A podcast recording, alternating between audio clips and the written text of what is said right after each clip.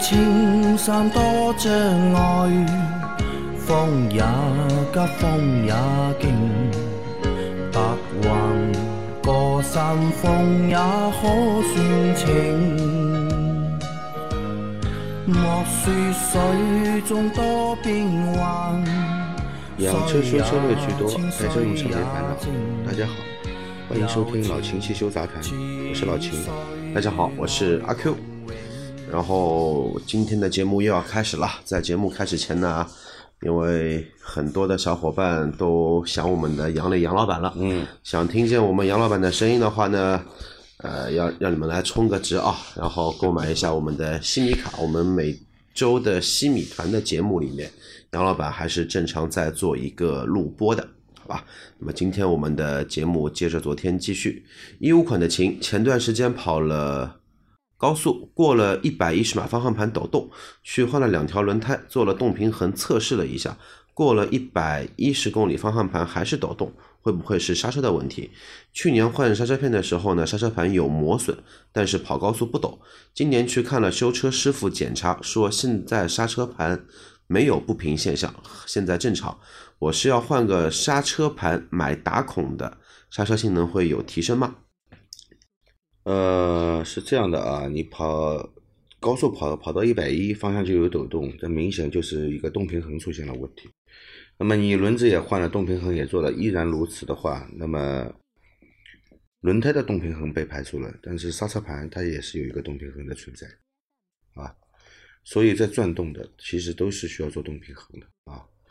那么去年你说在换刹车盘的时候，这个说。磨损的这个并不厉害啊，只是有磨损啊，但是跑高速不会抖。那么今天你去修车行修车师傅那里呢说，这个盘没有不平的现象是正常的。那么凭什么说不平？凭什么说平？你是怎样检测的，对吧？其实这个刹车盘在转动的时候，它的摆动不能超过一毫米。超过一毫米就认为不合格，啊，就你别看摆动，摆动一毫米足够让你产生抖动的感觉，好吧？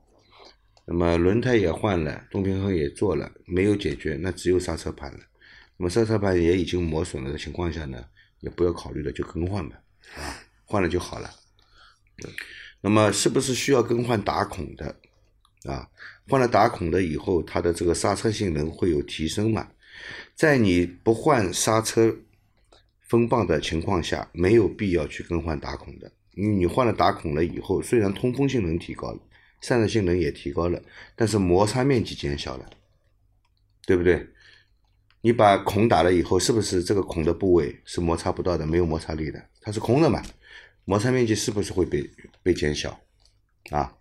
呃，摩擦面积减小了以后，其实对刹车这个制动力是有一定影响的，哪怕你是打了一点孔，好吧？对。那么再说，你这个车也不是一个高速行、经常高速行驶、经常要大力踩刹车的车，只是一个民用车。那么有没有这个需求要用到打孔这种通风量比较大的刹车盘？你想过没有？有没有需要用要用到这种类型的？这个刹车盘，这个都是一些在一些改装车上啊，改装的，比方说赛车上面改装的车上面，你加大了一个刹车啊，什么更换了鲍鱼啊，对吧？加的装了一个更大的刹车碟啊，那么在这种上面呢，可能会考虑到有可能会就是要频繁的剧烈的去踩刹车的这样一个应用场景，那么会用到打孔的这种通风盘，是为了更。更好的起到一个冷却的作用，保证一个刹车的性能。如果你是平时代步使用的话，根本没必要使用这种打孔的盘，而且打孔的盘价格也更贵。第二，打孔的盘肯定不是原装的，不是原厂的盘，对吧？你用什么来保证它的质量呢？特别是你在买打孔盘的时候，你要去追求一些比较价格低的盘的话，质量上更没保证。所以先要了解清楚打孔是干嘛用的。对的，打孔是散热用的。如果说你对激烈驾驶不是很感兴趣的话，就散不散热跟你也没什么太大的一个关关系。真的说你要提升刹车性能哦，其实那就是一整套的一个工程。对的，至少来说，你先要先升级一个大一号的刹车盘，嗯，但是这个时候的话呢，你要去换什么呢？刹车分泵的一个桥码，桥要换的，刹车分泵的位置安装不对了。嗯，那么你会想，哎，我一样换了桥码，那为什么不去换一套好点的刹车分泵？嗯，对的，然后分泵换好之后的话呢，你又会觉得，哎，这个片子我可能会要换更加摩擦系数更高的一个片子。啊，那么这一套下来，你觉得，哎，这个刹车系统可能还不是很好，轮胎要还还要换高性能的，还要换钢喉，这些都换好了以后，你发现原厂的轮轮毂已经装不上去了。对，你要换一个大轮毂，又要换一套新的胎。新的胎你换的时候，我一样换胎了，是不是要换一套高性能的胎？这样一圈折腾下来，好几万没了，对吧？这样的话呢，刹车性能是会有提升，但这个是拿银子换来的，对，还是看需求啊。我们下一个问题啊，个人认为电动车取代燃油车是必然的趋势，不仅仅是环保和能源的问题，还有城市交通管理以及有限的道路利用率的问题。五 G 全面应用，物联网全面实施万能物万物互联，汽车诚然是个智能终端，连苹果都要造汽车了。新势力造车必然比传统汽车企轻松，不用裁减燃油车的员工设备等。有人说电也是石油、煤炭转化的，但以后的科技发展，核能、太阳能、风能等等，说不准还会发明什么新的能源。电动车一定会替代燃油车，什么时候我们耐心等待。啊，那我觉得这位听友你就耐心等待吧，慢慢等，慢慢的，慢慢希。望在有生之年可以看到这一天。对因为除此之外的话，也没有别的可以去去那那个了就。嗯，但是有一点我不是太赞同啊，那个新势力造车必然比传统车企要轻松这句话我不赞同。我这样来说啊，那么我本来只想说一简单的说一句就算了，不想说下去的。那么既然阿 Q 有兴趣，我们就说一下，我们展开一下这个问题，好吧？第一啊，那么认为电动车取代燃油车是必然趋势，那么你说的这个必然趋势是站在什么依据上来说的？是站在什么依据上来说的，对吧？什么叫必然趋势，对吧？这个我知道人出生以后走向死亡是必然趋势，对吧？这个其他的都不好说啊。然后不仅仅是环保和能源问题，那么说电动车环保，其实我目前来来看啊，我觉得这是一个伪概念。为什么说一个伪概念？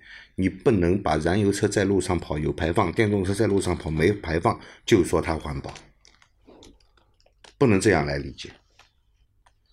啊，接下来再说啊，还有就是说，这位听友说是城市交通管理以及有限的道路利用率的问题，对吧？那么电动车对道路的利用率就高了吗？它就对城市的交通没有压力了吗？也有啊，而且我们会经常看到高架上有电动车没电了抛在那里，对吧？这个电动车没电抛在高架上，要比燃油车没油抛在高架上，好像发生的概率更高，引起的交通压力造成的堵塞更多吧？这种现象目前来看是这样的啊。然后说五 G 全面应用啊，物联网全面实施万物互联，对吧？你也就是说，汽车也变成了一个智能终端，对吧？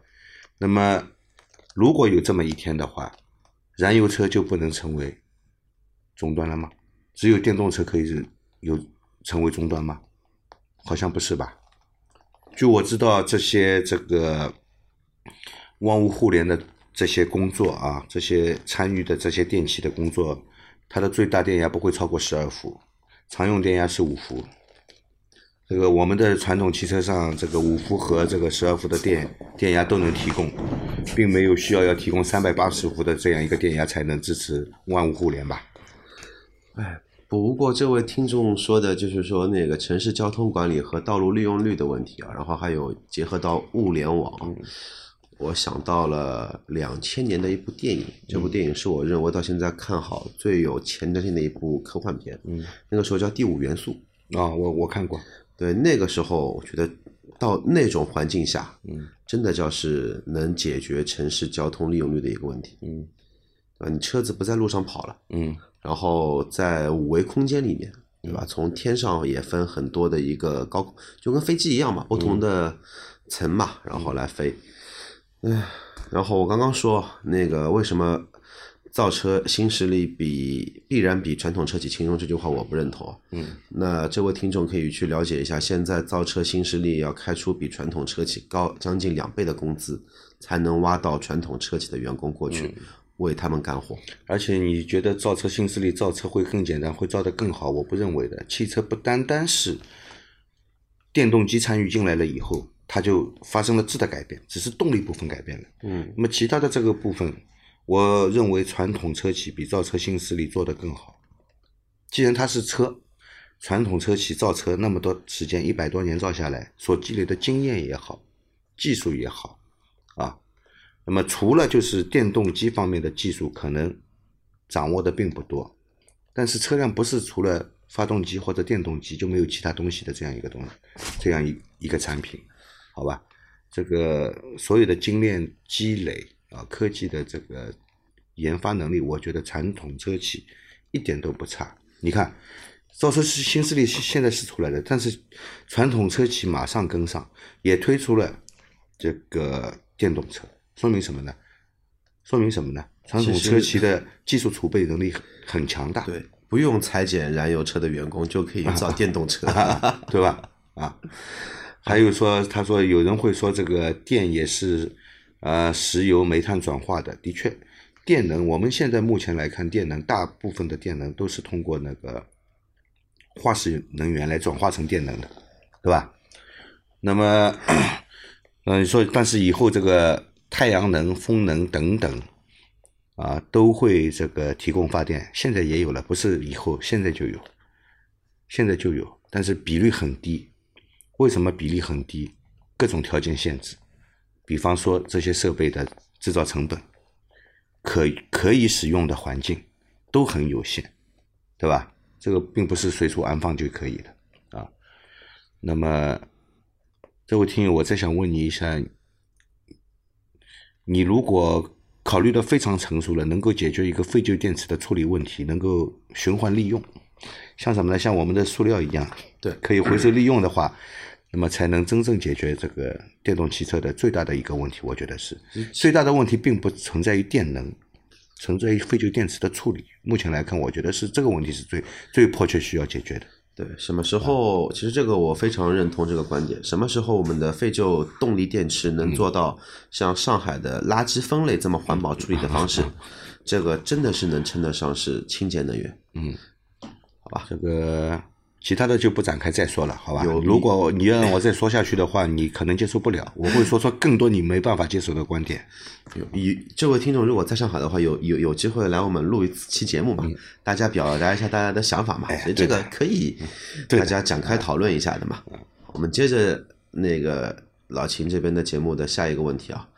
老秦好，三位老师好，我的车是二零一五款的标致三零一一点六自然吸气手动时尚版，跑了五万公里了。上次换的呢是安索签名版五 W 三零机油，可是自从换机油后，发现每次上坡时候油门踩的深点，发动机就会发出哒哒哒的清脆金属片撞击声，加速呢也不如以前有力了。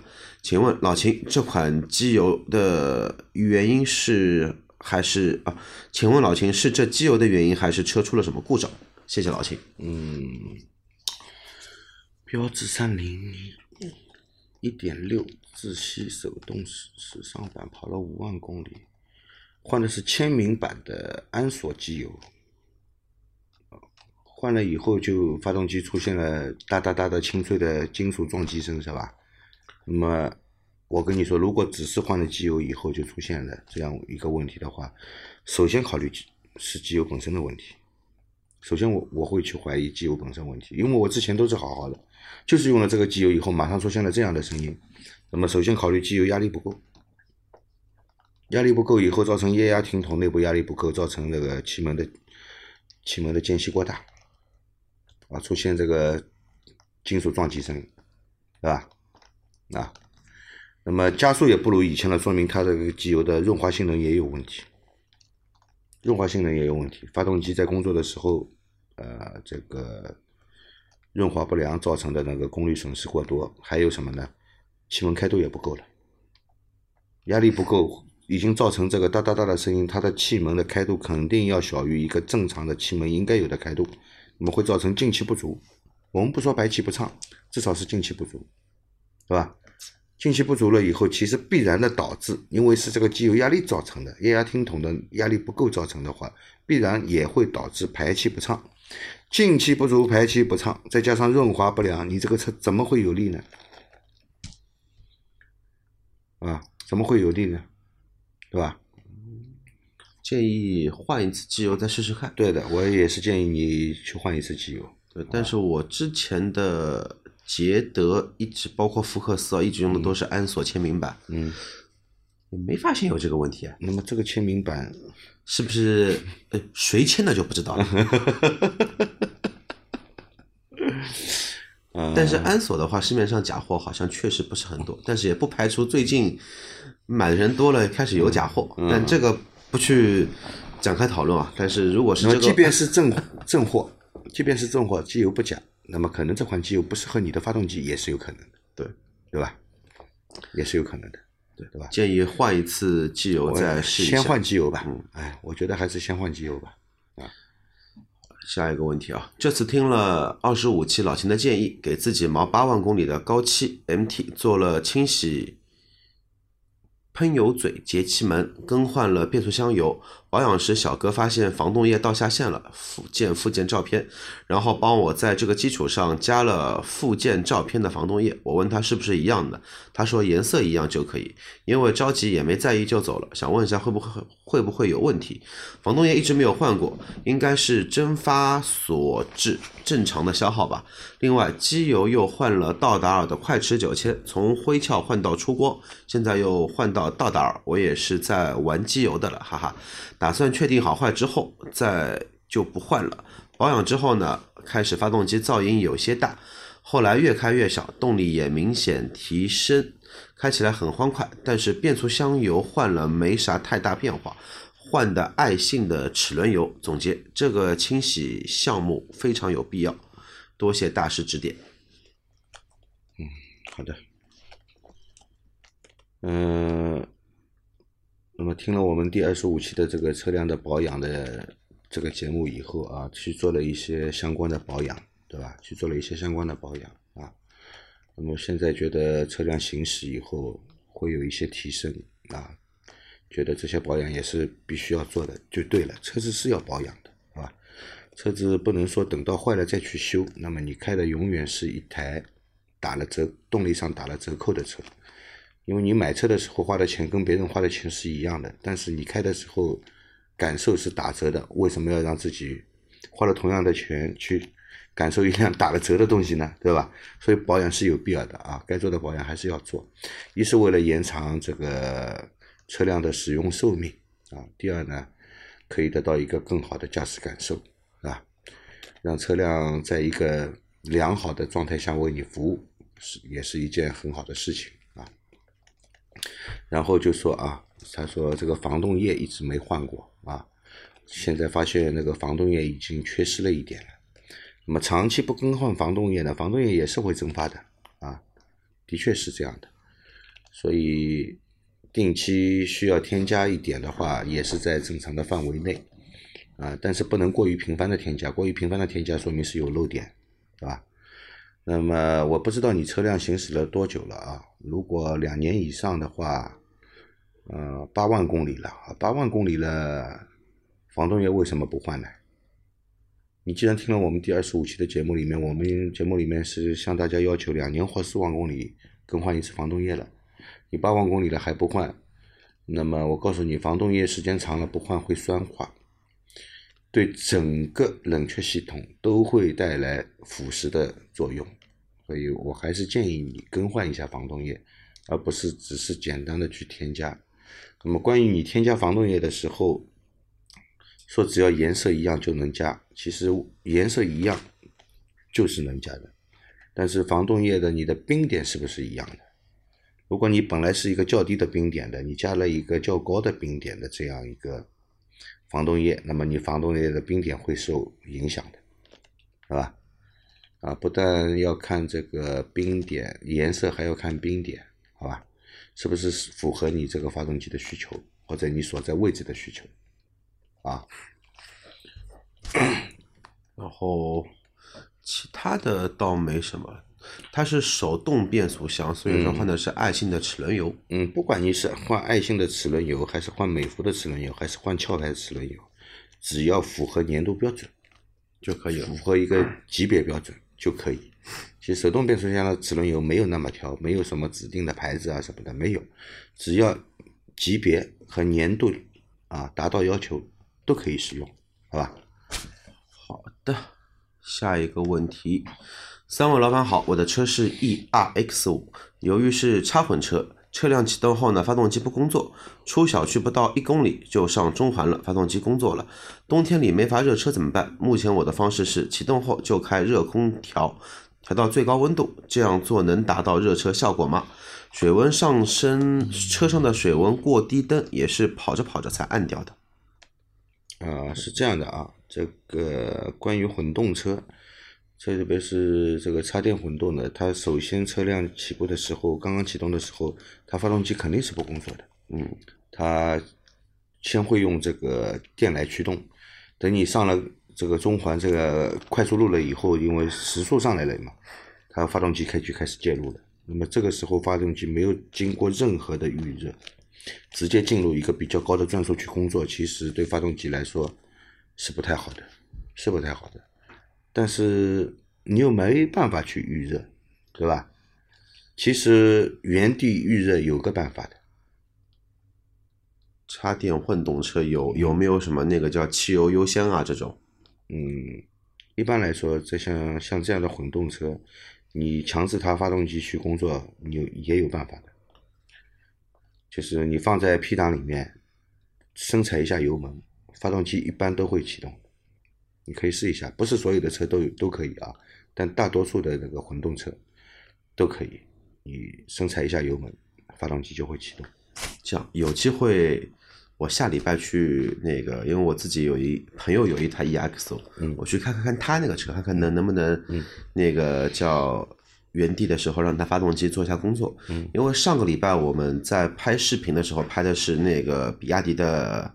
叫宋 Pro，嗯，那个车的话呢，因为它有多种驾驶模式嘛，然后如果说调到运动模式的话呢，在怠速、怠在在在 P 档驻车模式下，发动机也是可以做介入的，这个可以去试一下。因为插混车的一个热车，其实包括混动车的热车，其实是确实是一个问题。嗯，对的。然后我如果你没办法让它原地预热一下发动机的，那你上了高速的以后啊。上了高速了以后，它一旦发动机开始介入的时候，你就不要猛踩油门了，温柔一点，让发动机稍微预热一下，对吧？哪怕只预热个几十秒也是好的，对对吧？下一个问题。各位大神好，自从开始知道你们的节目就入迷了，现在一直在补听以前的节目，现在快听完了。这里有个小问题，我的车是二零一三年的英菲尼迪 G 二五，开了十万公里，下次想换你们商城的零 W 四零的风克超航机油，可我看到说明书里面的周期是六个月到八个月，这个油用不到一年吗？可以自己一年再换吗？谢谢。超航机油用一年没问题啊。超航机油一年肯定是没问题。对啊，超航机油用一年应该是没问题的啊。而且超航的换油时间是大于优航，是一万五千公里的一个值，你用个一年肯定是没有问题的。对啊，啊，这个可以放心的来用。嗯，下一个问题，三位老板好，我有一台致炫 X。才开了五千公里，半年不到，CVT 变速箱现在在 D 档的话呢有哒哒声，N 档就没有，不知道是什么原因。坐标广西桂林，谢谢，祝生意兴兴隆，财源广进。致炫，致炫一体哒哒声，变速箱有哒哒声，嗯，放在 D 档里面，变速箱有哒哒声啊？变速箱会有哒哒声吗？应该 CVT 变速箱会有哒哒声吗？不可能啊。要么是发动机的气门声音，我觉得。啊，要么你挂入 B D 档了以后，这个发动机有哒哒声，要么是这样，变速箱怎么会有哒哒声呢？哒哒声，哒哒声，我觉得可能更多的是在发动机的声音比较有一点。那我觉得是这样的啊，你挂入 D 档以后，发动机的负载吃到负载了嘛，对吧？那挂入 D 档，你踩住刹车的时候，发动机其实吃到的负载还是挺大的。呃，吃到的这种负载，而且我觉得要高于这个发动机带的那个空调棒带来的负载更大，啊。那么哒哒声，这个哒哒声，我觉得你还是先仔细辨别一下，这个声音到底是来自于发动机还是来自于变速箱。照理来说，不太可能是变速箱发出的哒哒声。我到目前为止，不管是哪个厂出的那个 CVT 变速箱，我还没有听到过变速箱 CVT 变速箱能产生哒哒声这样的异响的。双离合有可能会有，嗯之前大众的双离合其实蛮多都是这个声音才有故障，对的，但 CVT 口、啊。口哨声居多，CVT 有哒哒哒声好像没听到过，真没听到过。它没有搭的那个东西能打得出来，关关键是。对，它没有部件能发出哒哒的声音，应该。我倒想到另外一个维度啊，老秦，嗯它五千公里半年不到，如果说是原厂的罐装机油，应该是矿物油。嗯，如果说它没换的话，这个声音会不会是它机呃机油的一个声音？有可能。因为丰田我记得的话，首保也是五千公里要做的。啊、有可能是这个，我觉得大多数还是你的发动机出现了这个问题，对吧？那么你有没有做首保？如果没没有做过首保的话，我建议你先去做个首保，做完首保以后再看还有没有这个声音。嗯希望这位听众把他的故障的一个原因再详细的再描述一下，再再听一下，然后再留言到我们的那个节目的下方。是的，下一个问题，秦师傅好，三位主持人好，请教个问题：修车的时候有没有因为油品的问题啊，导致发动机的故障？有些加油站的汽油确实会便宜一些，当然有。有啊，一些小加油站的机油，呃，这个汽油加入油箱以后，行驶一段时间呢，不但会感受到这个动力不足，还会引起发动机故障灯的点亮，是吧？那么排放系统开始报警，啊，这个的确是有这样的现象存在，呃，而且特别是说去外地去一些小路边的一些小加油站啊，加了油以后，开着开着发动机灯就亮了，而且说车子行驶无力，对吧？而且说排气管后面异味也变得比较严重，这都是因为油品的不达标啊，是一些劣质的燃油所引起的一些问题啊，的确是有这种现象存在的，所以说小加油站如果价格很便宜，那么我觉得还是应该要小心一点，对吧？还是要小心一点，看一下是不是因为油的质量本身有问题，所以才便宜，还是真的在给你打折，给你真正的优惠啊？这个还是要去分辨一下。好的，下一个问题，三位老板好，听这节目快半年了，今天第一次提问。我的一款福克斯手动，五万八千多公里，每次加油打开油箱盖都会有空气吸入的声音，声音比较大。正不正常？还有我的车一直用的是嘉实多磁护五 W 杠四零，一年一换，这个油不知道行不行，因为听你们的节目说嘉实多不是很好。如果我要换换哪个品牌比较合适？美国车和我这种路途比较少的车子，最后一期呃，在最后祝新的一年节目长虹。啊，好的，一一款的福克斯啊，现在也已经十年了，但是十年了其实也才跑的并不多啊，才跑了五万八千多公里啊。这个，这每次加油的时候打开油箱盖都会有空气吸入的声音，是吧？那么空气吸入的话，说明油箱处在一个真空状态，你的油箱通风管道堵住了，啊，需要疏通一下啊。那油箱油箱的通风管道需要疏通一下了，我觉得，好吧。那么另外呢，就是嗯，嘉实多磁护，嘉实多一年换一次，嘉实多磁护它本身就是个半合成机油，半合成油。那绿桶的嘛，半合成油嘛，对吧？那用一年，我觉得可能用不到的，一年用不到的。啊！我不知道你这一年要跑多少公里，你照你这个用车的推算来说，你一年一年也就跑个五万公里吧，啊，一年也就跑个五千公里，5000公里。对吧？因为你十年了嘛，只跑了五五万八千公里嘛，那么这个机油如果用五千公里，我觉得没毛病，对吧？但是用一年可能周期太长了，啊，用一年可能周期太长了。但是如果你用这种全合成的机油，能用一年的机油，你一年也跑不了一万公里，也有一点浪费，也比较浪费。也比较浪费。但是从这个对发动机的保护优先的角度来说呢，我就建议你不要一年一换，啊，不要一年一换。那个半合成机油很难用到这个一年，呃，也别省这点银子了。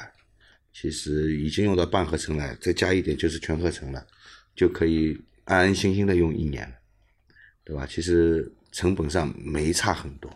是我倒建议可以试试看我们的那个，我我们的那个商城里的机油，你可以用优航对，优航就足够了。啊，优你可以用优航，我们商城里面也有分克机油，你可以选用优航。这个优航呢，它也是全合成的，用一年其实可以的，没问题的。而且你这个公里数也比较少，一年也就大概五六千公里，对啊，也挺适合你用的，你可以试一下啊，经济性的话，其实跟你换正品的磁护其实没差多少钱。没没差多少，基本基本价格上基本差不多，对啊，好了，那么这个这一个问题是今天的最后一个问题了。对的，好吧，然后那个接着杨磊的话继续，我再再再再再熟悉一下各位听听众。那个今天我来说吧啊今天你来说好了。那么今天的节目呢，我们先录到这里了啊。那么接下来还有还有一部分问题，我们会放在明天的节目里面。那么大家在听到我们这一期节目的时候，有什么需要留言的啊，可以放在我们最新一期的节目下方，我们会在下一个星期的节目里面一一给大家的解答。那么今天我们就到这里结束了，拜拜，拜拜。明天见。